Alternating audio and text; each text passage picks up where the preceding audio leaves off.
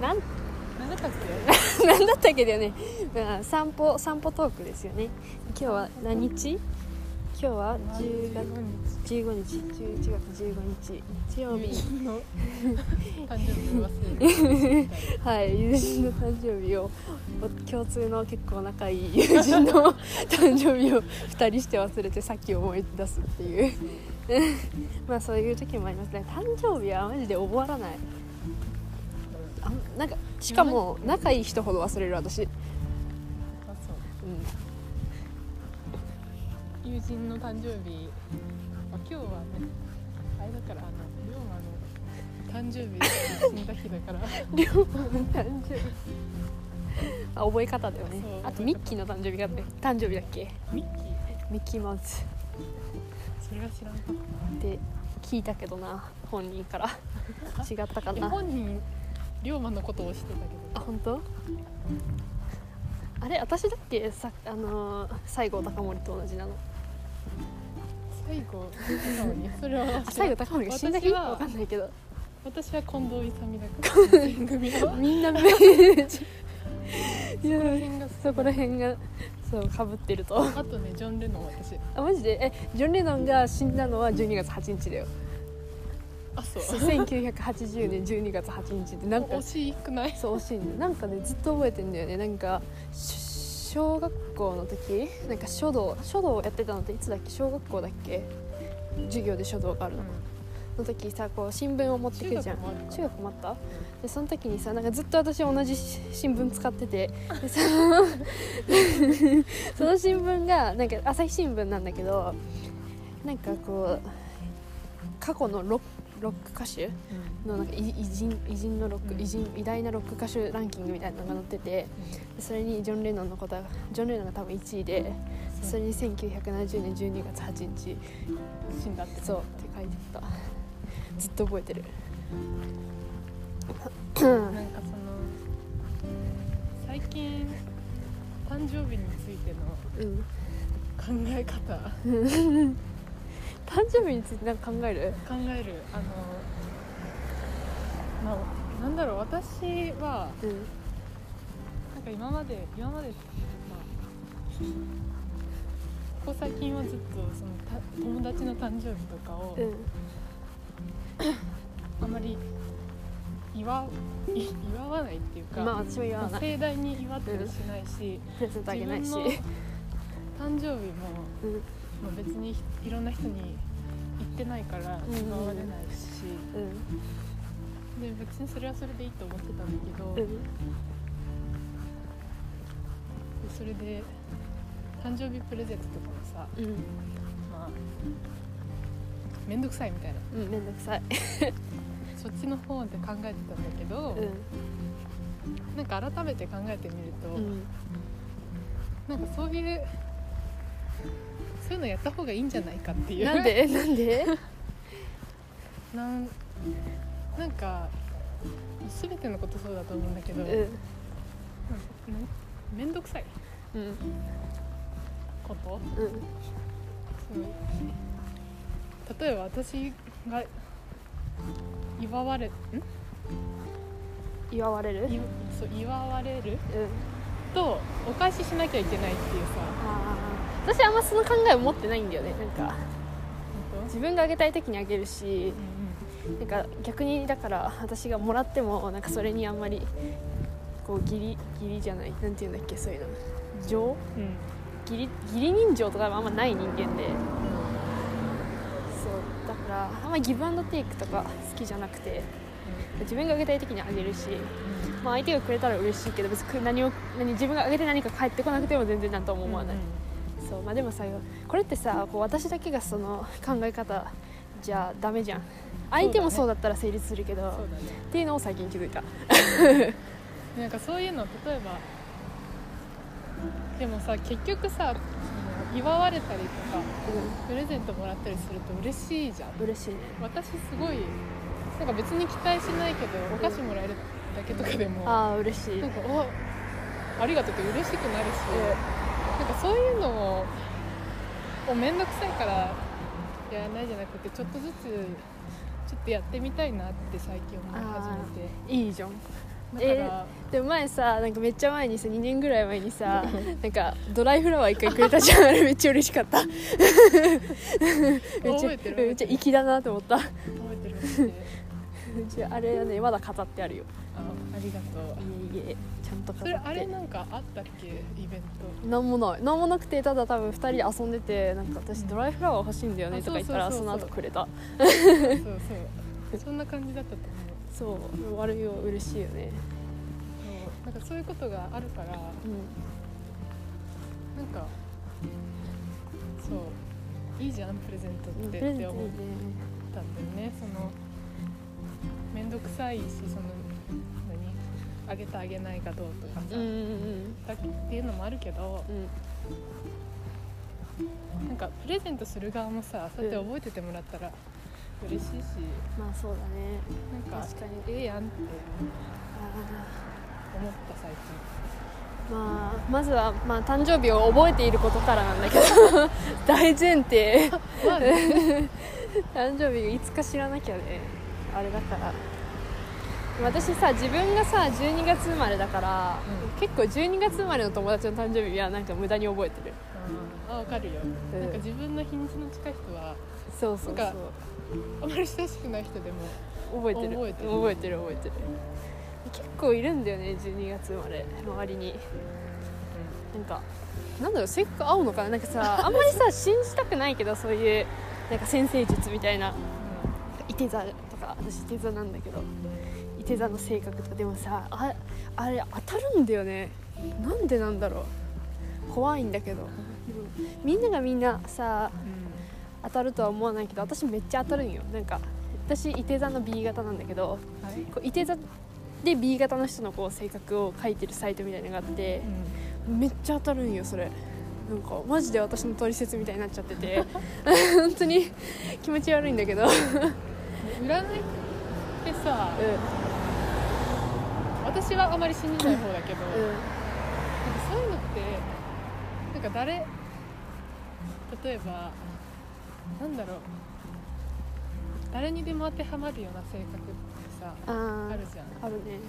なんかそういうのをいっぱい集めたものなんじゃないかって。えーでもそれでもさなんかそういうものがさなんか5個ぐらい当たったらさうん。怖ってなることない？まあね。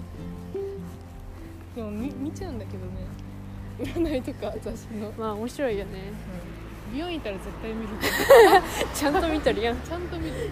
ちゃんちゃんと見るけどでも、ん。あの朝のニュースのうん占いは見たくない、あんなんだって編集部がやっとるで。プリンセスなんとかだから絶対あれフジテレビの人だから。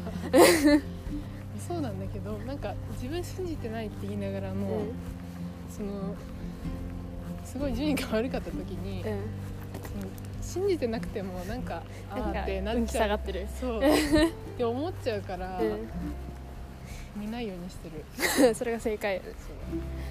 まあでも運気はさ上がり下がりあるよね多分。あれ何なんだろうね。何のせいなんだろうなんかよくさそういうなんかスピリチュアルなものが好きな人ってさなんか月のことを言うよ。なんか今日は新月だからなんか力がみなぎってるみたいな。なんかツイッターでいるんよ。いるいるいる。なんか私がフォローしてる私ツイッター大好きだからめっちゃツイッター見るんだけど私がフォローしてる多分イタリアの人イタリアに住んでる日本人の人がなんかなんかのなんか皆さん今日は新月だからなんかちょっとなんかわかんないけどそういうスピリチュアルなことが書いてあってへえとか思いながらただの月やんと思いながらなんかそういう引力の関係とかあんのかなよくわかんないけど。ちゃんとそれを何何わいにしてる人がいるじゃん。いるね。えでもさあのこの前なんかその占いのブース？のところにさ占い師募集って書いてあって初心者でも歓迎って書いてあって なんかやり方教えますみたいな書いてあって。えなんかもうそれいいのみたいな。なんかじゃあさその人の潜在的な能力でさ占いしてるわけじゃないじゃん。なんか法則にのっとって占いしてるわけじゃん。それって。い統計学でしょ？まあそうか。えでも見える人もいるじゃん。たまに。ガチな人って見えるやん。なんか。占い怖いから行きたくない。でもわかる。でもわかる。なんか信じてないって言いながらもどっかで影響されちゃうからね絶対。うん。私もちょっと行くの怖いなってなっちゃうわ。それななんかなんて言おうとしたんだっけ？でもさ占いもさ宗うん。なんか宗教みたいなもんでさ。あ思い出した。一喜一憂したくないって言ったんだ。そんな占いの ことで将来のことを憂いたくない。なるそう、ほどだからそれに占いによってさそれを信じることでさ、救われるまではいかないけど心が人生軽くなる。そうそうそう。じゃあ前向きなことだけ知りたいね。まあ、そうそう言ったら、まあ、ほん本当に占ってもらう人に占ってもらう時はうん。そうやって言えばいいんじゃないいいいいことしか言わないでくださいってえー、あまあね。そんな何こういう悪いことが起きるとか言わないで。いいことだけ言ってくださいってそうえでもさ逆でも逆にさそういいことでさ自分の将来に起きるいいこと起きるいいことで知りたいことないかもしれない私今考えてみると。知らない方が楽しいかもしれないなんか今日よちょうどさそんな感じのなんかそんな感じの本じゃないけどなんかマインドフルネスの本を読んでなんかマジで序章し序章っていうかチャプター1しか読んでないんだけどなんか書いてあったわ。そうやって過去のこととか言来のことにとらわれないでこの今を生きるこの今の感情を大事にする今はこの自分が経験してる何かに対する感情を大事にすることでなんかマインドフルネスが保たれるみたいな。こう今自分がどう感じてるかっていうのをもう一一回一回こう何？注注意する。でそれを習慣にすることでこうなんかマインドフルネスが保たれるみたいなことが書いてありました。だから今を生きろっていう 話なんか、うん、結構面白いその本。普通に教科書なんだけどマインドフルネスの。なんかなんかそういうさ憂鬱なさう感情なんか不安とかってさんうん。未来を考えるから生まれるってうんうん誰かが言っててそれはそうだなって思ってまあそうだよね。だって怒りもしないこと、でもそれが気になっちゃうんだよね。想像力だよねもう想像こう力こうしたらどうなるだろうとか将来はどうなんだろうってうん考えるから不安になる。確かに。まあそうよな。もだから今は今を生きろという。う今この瞬間今例えば私たちこれ歩いて喋ってるこの時の感情にすごい注目する。この感情だけに注目する。でこれはなんか練習しないと身につかないことだから。そうなの？そうそうそうそうそう。こう意識することってこう最初は意識するじゃん。意識することを意識するじゃん、でそれが習慣になればこう何？安定してこうなんだろう。割とポジティブじゃないけどそういう安西今をそう今を生きる。今を生きるプロになれる。プロの今を生きる人。まあ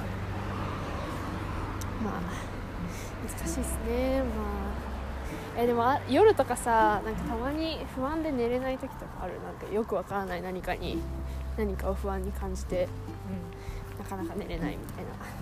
不安で寝れない。そう。なんか考えすぎて寝れないことはあるけど不安まあそれは不安なのかでも考えすぎと不安って割と紙一重なところあることねなんか似てるところが。あるなんか考えすぎなんか不安になる原因は多分考えすぎじゃん。そうそれがね不安になってるかなってないかの問題で。そういうのもありますねはい。うん。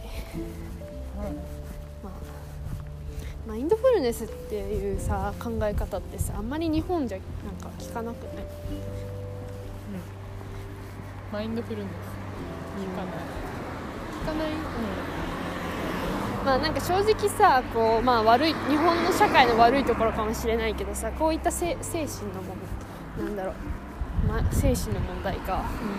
に対してあんまりみんながよく思ってないっていうかみんながこういうのを話すべき内容じゃないって思ってるから、まあ、だからこうやって一人で抱えて苦しんでる人が多いんだろうけどまあどうしたらいいのでしょうかっていう、話したくないっていうよりもうん、なんかそんなの大丈夫って思ってる人が多ういんそうだね。もうちょっともなんだろう。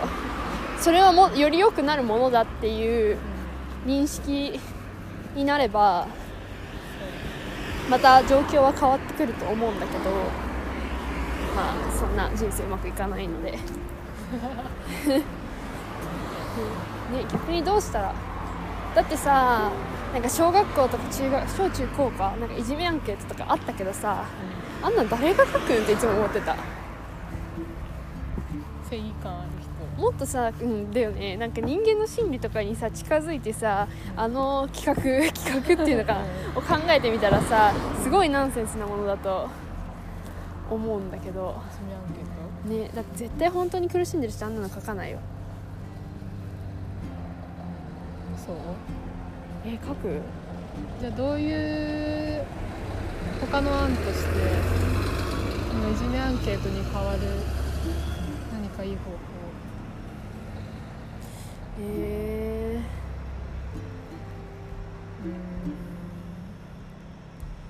でも結局さ言わ誰もいじめ？悩んでる人はさー、うん。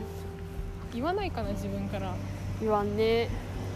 しその人の気持ちはその人にしかわからないっていうところもあるてか大体言える子だったら多分そんないじめられてない。そんなひどいところまでいじめられてない。まあ。むずい。むずい。いじめ。じゃないかもしれないけどその自分が理解されなくて苦しいとかさ、う辛い状況が理解されなくて苦しいっていう、まあ、苦しい苦しんでる人はん。うん多いと思うけどその理解されなくて苦しいっていうその理解うんうん。他人にその理解を求める求めたいけど結局そんなのを理解してくれる人ってほぼいない。と思ってる。そうだね。だってもうなんだろうそういうもう100%で理解できるっていうことはその人と全く同じなんだろう脳の構造とか心の仕組みみたいなそうだからそいないよな。そう。分かるんじゃなくってうん。そうだねってなんか認める？うん。それはそうじゃないよとかうなんだろう。大丈夫だよとか、ん。そんな人いっぱいいるよとかうん。そう言われると辛いからそうだねって言ってくれるのが解。が一番理解っていうかえな本当の意味では分かんないけどさなんかすごい私自身がさそんななんかあんまりマイナスで沈み込んで悩むような人間じゃないからこうあんまりあもう言えないんだけどそういう感情の時ってこう肯定されるのがいいのかそれとも何？なんて言ったらいいんだろう。そういう感情になるのは大丈夫だよみたいな。うん肯定されるのがいいのかそれともアドバイスみたいな。じゃあこういう時はこう考えたらいいんじゃないのってアドバイスされるのがいいのかどっちがいいんだろうね。それってさ本当に悩んでる人でもそれぞれだと思っててそのアドバイスされるのがいい人もいるだろうし、うん。と思うと、うん。そういう人に声かけるのって本当難しくて、確かになんかその声かける側じゃなくて声かけられる側が誰を選ぶかだよね。そう自分のそういう気持ちを立て直すために誰に誰を頼るか。そういうことだよ。ね、まあ、なんかカウンセラーとかでも多分いろいろいるじゃん。いろんな人がいるじゃん。多分いろんなアプローチの仕方があって。それをそれでまあどれが自分に合ってるかっていうのは自分で探しに行くしかない。そうそう思う。うんまあ難しいですね。でも認めてもらうっていうのがうん。分からない本当の意味で理解されなくても受け止めてくれるっていうのがうんうん一番重要じゃないかなって思います私。そうだね。確かにそうですそうだね。なんかちょっと話変わるかもしれんけどさ。え今日今読んでる本があってなんか「人生論ノート」っていうなんてしたっけミキミキ清だったかなそんな感じの結構古い本なんだけど多分戦後ぐらいに出版された本でその本でなんかその三木清多分三木清って名前だった気がするけどそのその人はなんかまあ京都大学の教授かなんかで治安維持法かなんかで投獄されて死んじゃった人なんだけどその人が、まあ、その人は結構何のせ何の先生だったかな多分文学かなんかの先生なんだけどこう結構哲学に精通してる人で、まあいろんなその自分その人が哲学書とか読んで思ったこととかをつらつら書いてあって、でなんか何々についてみたいな例えば幸せについてとか死についてとか性についてとかそういう何チャプターみたいになってるんだけど今日読んだ章がなんか怒ること怒りについてみたいな。でまあそのなんかその人が言うにはその当時その、まあ、当時そのその当時の人間は多分今の人間も同じだと思うんだけどこう憎しみと怒りのなんか差が分かんなくなってるみたいな。だから本当に怒れる人っていうのは多分今すごい少ないみたいなの書いてあって。でなんか怒りっていうなんかそれ一つなんかすごいへえって思ったのがこうなんか軽蔑された時に怒る怒る人、まあ、人は結構軽蔑されたら怒るみたいな。でもなんかそういう人はこうまだ自分に自信を持てていない人で自分に自信そう自分に自信がある人はそんな軽蔑されたぐらいじゃ怒らないみたいな。なんかその人の中でこう名誉心みたいなのがそのその軽蔑を軽蔑がその人の名誉心を上回らない。つまりは。みたいなこと書いてあってへえとか思って。なんか自分さ我ながらさ、まあ、結構自信自分に自信があるっていうか結構自尊心みたいなのは高い方だと思ってて。だけど、まあ、軽蔑されたらなんかすごい悲しくなるんよ、なんか人格とか否定されると。悲しくなるよ。だからまだあ私って未熟な人間だなって思って。でなんかその最後になんかそうやってこう軽蔑されてもこうあまり怒らない。つまりそういう人なんか威厳があるみたいな。そういう人はなんか完成された人格であるみたいなことが書いてあって。ああ私まだペイペイだなって思って。なるほどね。まあ面白いそ軽の本。蔑された時。そう。にどういう感情になるかみたいな。えでもなんだろう。そんなの言われても大丈夫って人がいいってことでしょ。そう言われてもまあまあ自分のでそう自分のこう自分を誇りに思う気持ちなんかまだ勝ってるから。そう。で悲しくなっちゃう人はもう負けてて怒っちゃう人も負けてるってこと、そうそうそうそうそう。難しくない？どっちかになっちゃうんだけど。ねえ。あね悲しくなるはどうなんだろう。悲しくでなる。も悲しいでもさどういう時に悲しくなるかっていうのもまた違うことない、私とかだってマジでなんか失敗するとマジでくよくよするタイプだからななんか失敗すると自分を否定したくなるから別にもうポンコツっすよ。でもそのなんだろう。怒りっていう感情？うってさまあ自分が怒ってる時ってさんうん。なんだろう傲慢になってるっていうかさうんうん時だと思うのね。その、なんか悲しくなるっていうのはさもうそれを受け入れてさなんか負けちゃってるって変だけどさ、っていう感情だと思うけどうん。うん怒ってるってさうん。それを受け入れた受け入れてなんでってから怒りってイコール傲慢だと思うんだけど。はあ。それはどう思います？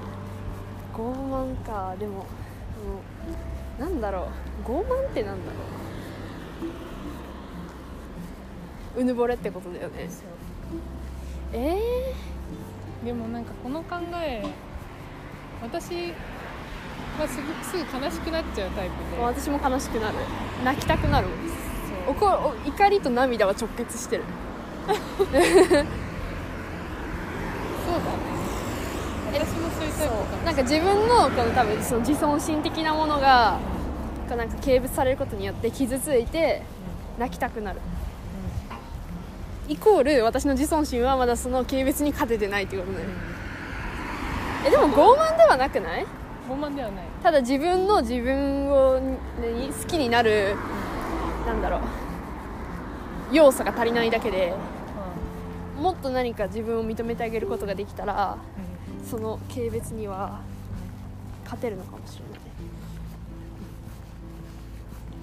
そこまで行くのってすげえ大変だと思う。いやマジで本当にこうすごいいろんな経験を積んだ先に待っている世界だと思う。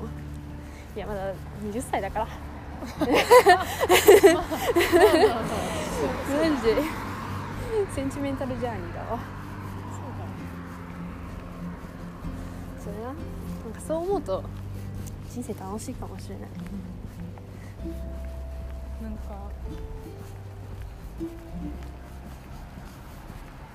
怒らん？怒らない人？怒らない人。はその何？成熟した人って言えるの？その怒らなんか私のでも怒る原因によるんじゃない？なんか私のひいおばあちゃんうん。は私は会ったことないんだけど、うん。なんか怒ったところを見たことがないってほ言っててう、うん。なんかそういう人ってどういう人なんだろうってえーでも何かの 感情が 欠如してるんじゃないの？そんな欠如とか言っちゃっていいのかわかんないけど。ごめんなさい。でもそういうことじゃない？だってなんか怒るってすごい自然なことだと人間的だなって思う。なんか生きてるなって思う。生命を感じる。そう。えー、だからあーでもどうなんだろう。なんか怒るって何かがばなんか心の中で爆発する感じだよね。まあでも怒りの沸点はまあ確かに人それぞれだからね。短気な人もいるし気にしないっていう人もいるし何で怒るかも人それぞれだし。じゃああれだね。その目指すべきところはう怒らない仏みたいな人じゃなくてん。怒れる時にうん。怒れる人ってこと？そう。だねコントロール。コントロールをするっていうのがもう自然にできてる人、まあ、それこそあれだよね。マインドフルネスみたいな感じだよね。なるほど。意識的なものを意識的に行わずに自然にナチュラルにできる人。でもそれをさできるようになるには最初はそうやって自分で意識しないといけないけどねっていう話だよね。難しいでもさ、まあ、そういうのってさこうやっぱりもうこれは普通当たり前のことだけど成長過程で身につけていくやん。だって小さい子とかマジで一瞬で泣くじゃん。まあ泣くと、まあ、そそれこそ泣くと怒りは結構似てるところの小さい子の涙なんだけどなんかこうやってバイトとかしててなんか、まあ、消毒してもらう時とかなんかお母さんが子供に消毒するよって言っただけで泣く子とかいるわけ。あ消毒だったら検温かな。するよって。何もしないのに。検温するよピッてやるだけなのにやるよってだけでもうもう大号泣の子とかいるわけ。人間そのレベルからスタートするわけやん。まあそうね。そう。そうしたらまあ成長してると思うしてる。だいぶしてる。まあなんかその成長もさもちろん人それぞれだからさ、まあ、誰かと比べることでもないしその人のペースがあるわけだから そうやって自分を認めて前に進んでいくんです。誰の悩み相談でもないのに。なるほどその私は結論付けます。そんな感じですね。面白い。人間のい。心は経験をして別に怒ってもいいし泣いてもいいしうん、それで成長してけってこと？ですそうですね。私泣くことってさすごいなんか自然なことなのになんかみんな我慢してるんじゃないかなって思ってる。いや私もさなんか小さい頃はこう人前で泣くの大嫌いででなんか保育多分マジで保育園で一回も泣いたことない。保育園とか学校で。でも最近なんか結構考えが変わってきて別に人前で泣くのも何がダメなのっていう。まあでも確かにこう相手がどう思うかを考えるとちょっと厄介かもしれないけどでも泣くの我慢するのってきついじゃん。我慢しまあ難しいな。我慢しろって話なのかもしれないけど泣くのは悪いことじゃないと思ってる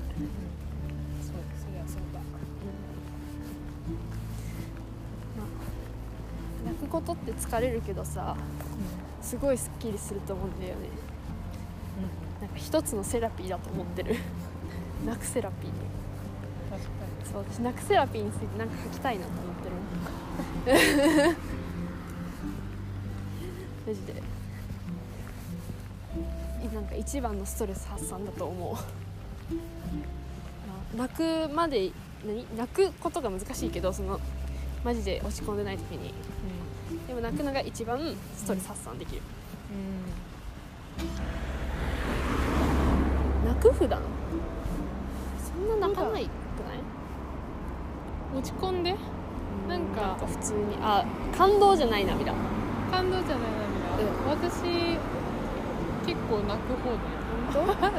泣く方っていうか涙出ちゃうああ私も涙は出ちゃう方なんか人前で泣きたくないけど涙出ちゃうあ人。でもでも我慢しようと思う。あえー、私泣くの我慢するの多分すごい苦手だと思う。すぐ目にたまる。で喋ろうとすると泣く。無理だから制御不能なんだよね。それすなわち制御不能。まあねでも泣くのをコントロールできる人が偉いとも思わない。あそう。無理無理。無理無理。まあ人それぞれですよね。もう何でも人それぞれ。何でも人それぞれ。あでもなんかさ最近がポッドキャストでこう哲学思想と哲学みたいなのを聞いててすごい分かりやすいんよ。多分普通に一般人の人がか一般人の哲学好きな人がその自分の学んだ哲学についてのことをバタバタ喋ってるんだけどまだまだ最初の方だからこうソクラテスプラトンアリストテレスの段階に段階を聞いてるんだけどあ誰だっけ？忘れちゃった。あのソクラテスの前にいた人万物の万物のなんかは何だったっけ？あるじゃん。万物のなんとかは人間であるみたいな。人間である？わかんないけどとりあえずなんか人間それぞれが自分の世界があるからなんかそれをこうぜあなんか相対主義を唱えた人。なんかそれ私哲学の大学の授あ業取っとったよな。やった気がするわ。そうなんかそうとりあえずまあその人はイデア。違う。違う。いいやもうちょっと後に出てくる。違うなんかププからパピプペポのどれかから始まる人なんだけど万物のそうは人間プトペまあ私忘れちゃった。なんかその人はそとりあえず相対主義なんよ。こうで逆にソクラテスは絶対主義なのなんか一つこうひなんだろうみんなが目指す何かのためにみんなでこう勉強しようみたいな。なんかその一人一人の個人の考えを認めるのはいいんだけどそうすると誰もこう成長しないっていうかそれより前に進めないみたいな。そう。なんでこの話になったんだろう えー、ポッドキャストで？違うその前になんで私がこの話をしようと思ったのかがちょっと分かんなくなっちゃった。あまあ人それぞれだからねって私が言ったからだそうそうだよね。そう。まあでもこれは正解がなくていいことか、まあ、正解がなければいけないこともあるけどこれは正解がなくてもいいことか、まあ、それそれをさどう思うからはさもうその人たちの相性だよね。そうだよ。あ哲学。え違う違うその人がどういう泣泣くタイミングの話とかこういったこう感情が揺れ動く系のことに対してこうどうその人がどう思うか？うん。それのマッチはその人たちの相性だよねっていう話。マジ人生相性。人生タイミング人生相性。そうだそんな感じですけど今日何してた？今日一日バイト。あそうやん。あそうやん。日曜日やんな。私は1週間バイトおいとましてたんですけど明日からバイトです。インス明日から。インスやだ私バイト嫌いなんよ。でも私 iPad を買うって決めたんで。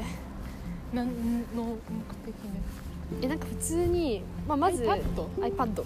なんで？iPad Air 4あえなんか普通にずっとタブレット欲しかったんよ結構さ授業でさこう PDF とか使うのなんか教科書とかも買わずに特に今オンラインだから教科書買わずにこう PDF で教科書見るとかそういうのがあってでなんかそういう時にいちいちこう印刷するのが嫌で紙がもったいないし面倒くさいし印刷した後いらないしそう。だからまあエコじゃないなって思ってたのと私のパソコンがポンコツ。なんか壊れ結構壊れてきちゃって。あのズームとか使うじゃん今。でもマイクが使えないから私ずっと携帯で授業受けてるよ でしょ？だからこれを機にそれ欲しいなと思ってて。あとは動画の編集がしたい。パソコンでやれよって感じだけど Mac, Mac とか買えよって感じなんだけど Mac はいらないんよ iPad ぐらいがちょうどいいんよ。だから iPad が欲しい。まあでもあとなんかそういう iPad 買ったら結構自分でなんかイラストとか、まあ、イラストってあんま絵描くの得意じゃないからどうなんだって感じだけどデザイン的なのをちょっと勉強してみたい気もする。なんかさせっかくさそんな大金払ってさ買うんだったら隅々まで使いたい、うん、ブレットはさ便利だなと思ってたんよ。確かになくても生きていけるものだよタブレットは。なんかあいの声じゃパソコンは欲しいしパソコンと携帯はいるけどタブレットねって感じだけど私は欲しい。はい。はい。高いんです。だからバイトします。そうだね。はい。高いマジで。そんなマックと変わんない。正直。正直。正直あまり変わらん。けどでもあの CM 見てると欲しくなってくるよね。最近やってるよね。マジで、え iPad Air でしょ？うん、全然知らん。うんやってんだ。やってるよ。iPad Air はマジでなんかめっちゃ絶賛されてて。これなんか去年 iPad Pro を買った人がマジで1年待ってこれ買えばよかったみたいな。でも Apple の製品なんてもうそんなもんじゃない毎年そうだ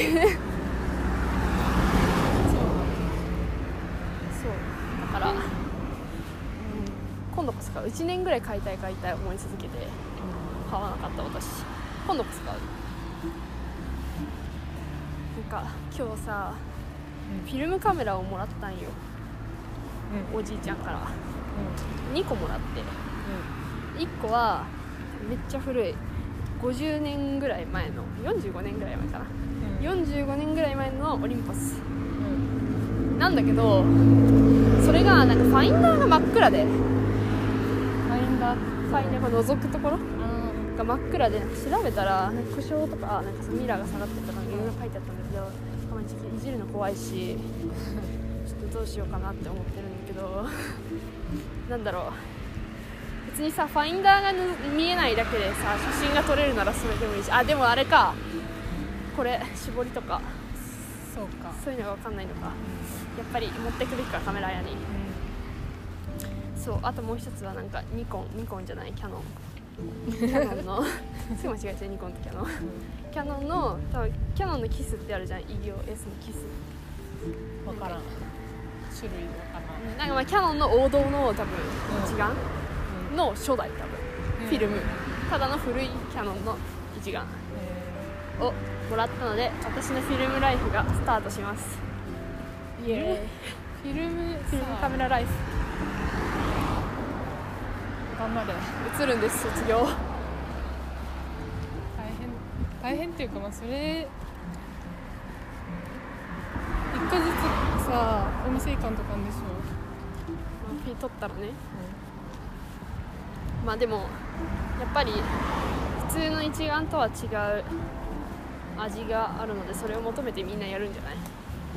私まあ撮った後見れないよね見れん見れん現像するまで。それがいいんじゃないの？まあそうだそうだね。映るんですもそう。でもさやっぱ映るんですはさもう1000円だしさやっぱそれなりのものしか撮れないって撮れない？けどいろいろ自分で調節できるからなんか変わってくるんじゃない？わかんないけど新たな趣味の開拓。なんか最近その私も写真撮るの好きっていうかまあ嫌いじゃないし、うん。どっか行ったら撮るからうん。うんなんかよく写真についてもよく考えるんだけどなんかどういうやっぱ魅力的な写真というのがあどのようにして撮れるかっていうのであうん。一個分かったことがうんうん広がりがある写真。広がりがある写真？それを見て何かが自分の中で広がるってこと？そのっていうのもあるし2つあってそのそうやって自分これその写真を見た時にそうやって想像が広がるあっていう広がりとうん。例えば写真の中に例えば机の上にリンゴがあってうん。リンゴを写してるってなると別に何も広がりがないけどすごいその机がツルツルでうん。うん背景が反射してるってなるとうん。その裏側までストーリー性みたいな。そう見れるわけじゃんそのうんうんうん。そういう空間の広がりとかなんかそこはどういう状況だったかとかなんかそういうのを感じさせる写真がいいんじゃないかって最近思っていてか今までは。でも撮るものにもよるんじゃない？それがうん。なんか自然とかさそういうものオブジェクトあオブジェクトは違うか。自然とか風景とかだとちょっとまた。あじゃあどんだけの情報量をそこに積み込めるかってこと？うん、なんか私がなんでそうやって思ったかっていうと自分の写真をこう見てた時に、うん。自分の写真だから好きなんだけど、うんなんかなんかや法っぱ則みたいなの。をそう。自分そう自分はすごいガチガチでこれはこうがいいっていうのがあるから、うんうんそれにのっとって撮ってたけど、それすると例えば画角とかうん。すごい凝ってやってたんだけどそうするとその広がりがない。あら。なんか硬い。うん。まあ綺麗だとは思うけど、うんうん。なんか面白くないみたいな。そういうのがあると思うからそう。一点だけに集中例えば主役があるじゃん。うん。写真それだけに注目するなっていう。ああなるほどね。まあそれは見ればわかるからまあ撮るものにもよるけど難しいでも私動いてるものとか撮るの好きで、まあ、だからそれは写真の醍醐味じゃん。写真動いてるものの一瞬を捉えるみたいな。だから例えば波の写真とかめっちゃ好きなの。あとはあと質感が分かる写真とか。なんか例えば水なんか水滴のついた花とか多分めっちゃ撮ってると思う。好きだからそういう。だからその水の質感とか,、なん。かフレ花のフレッシュな感じとか好きだから撮るねまあでもねそれもねでも私その考えは、広がりがどうっていうのは私の考えだから。まあねそれもねまた人それぞれってなっちゃいますよね。私は自分の写真に対してそういう解決策を見つけた、うんうん。だって絶対他にもそういうのが好きな人はいるしそういう人に響く写真でも私最近さなんか前も言ったかもしれんけどこう動画を撮りたいの。フィルミングをしたいの、えー写真とはやっぱま全然違うわけじゃん良さとか、私さっき撮ったんだよ動そうなの？どういうこと？画 あのあのあなたの家までにうん。あずっと動画撮ってた？あでも私もねあそこの道ね撮ったことあるよ。本でね故郷のね 紹介動画に使おうと思ったけど一回も使ってない。この道好きなんですみたいな感じで、当でもなんかその動画撮りたいうん、欲は私もあるななんでかわかんないけど。えなんかでも自分がそう YouTube なんかそう YouTuber の YouTube じゃなくてそういうちょっとなんだフィルミング動画をこう、うんいい感じの動画を撮ってる系のん。YouTube を見るようになってからそう思うようになった。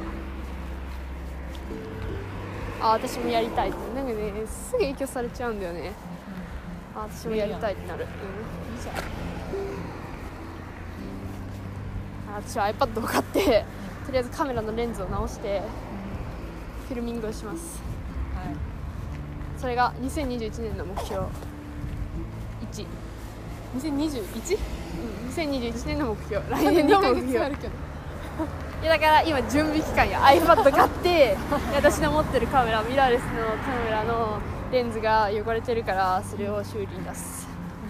以上私のそうそれをあの2021年までにやる、応援よろしくお願いいたします。何を撮りたい？えー、でもマジで日常を撮りたいしあと私の住んでる街を隅々まで撮りたい。勝手に PR 動画作るでもなんかさそういうさ目標みたいなのがあるといいなと思って。なんかさこうやってこう今大学3年生で来年大学4年生でなんか卒業したら多分街を出るから一人暮らししたいと思ってるからここじゃないどっかで。そうだからその前に私は西行っちゃう行っちゃう。マイシティを隅々まで撮る。なるほどね別にみ魅力的な街でそれを伝えたいっていう気持ちなのかただ。まあでも、まあ、PR 動画とか言ったけど賞味自分のためである。だってさなんか誰かのためというよりも多分自分がいいと思うものを撮るから。そう。だから多分自分のためのものになると思う。なんか商業的なものをさ撮ろうとした時にさ多分自分の好きだけじゃできないじゃんで前も話し前もそんな話してるなんかキングヌーの話で。あしたね。そうそうそう。だから多分そんな多分商業的にやるほどまだスキルはないからなんか自分もいいものを見てきてるわけじゃないしその今まで興味を持ってこなかったから多分最初はまだ最初の1年だししかも多分自分が好きなもの好きな雰囲気でフィルムができると思います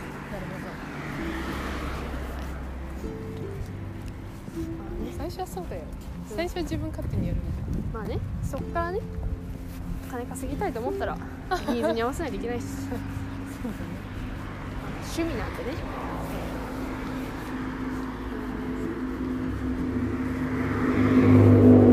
でもさこの携帯いいやつだからさうん。それ何？iPhone11 だら？タピオカフォンだら？うん。タピオカなんいいじゃん。もうそいつだけでさ撮れるやんえいるよ私の好きな YouTuber とかさあの iPhone Pro みたいなやつだけでやってる人いるよ。すごいなって思う、まあ逆にさそう考えるとさこの携帯一つでさこんな金稼げると思うとさ、まあ、なんか考えちゃうよね仕事について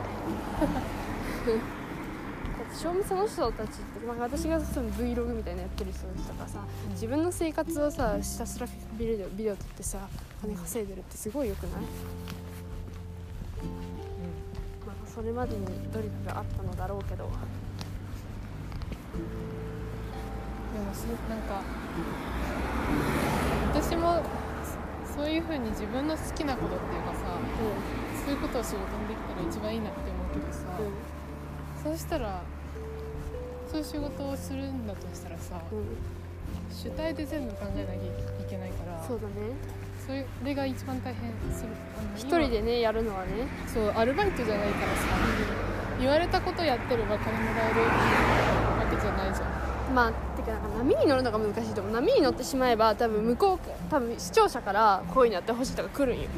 でそういうのに答える。それはニーズに応えてることになるじゃん、うん。うん。だけどその波に乗るまでは本当に大変だと思うすごいな、まあ、続けることだよね。そうそうそう。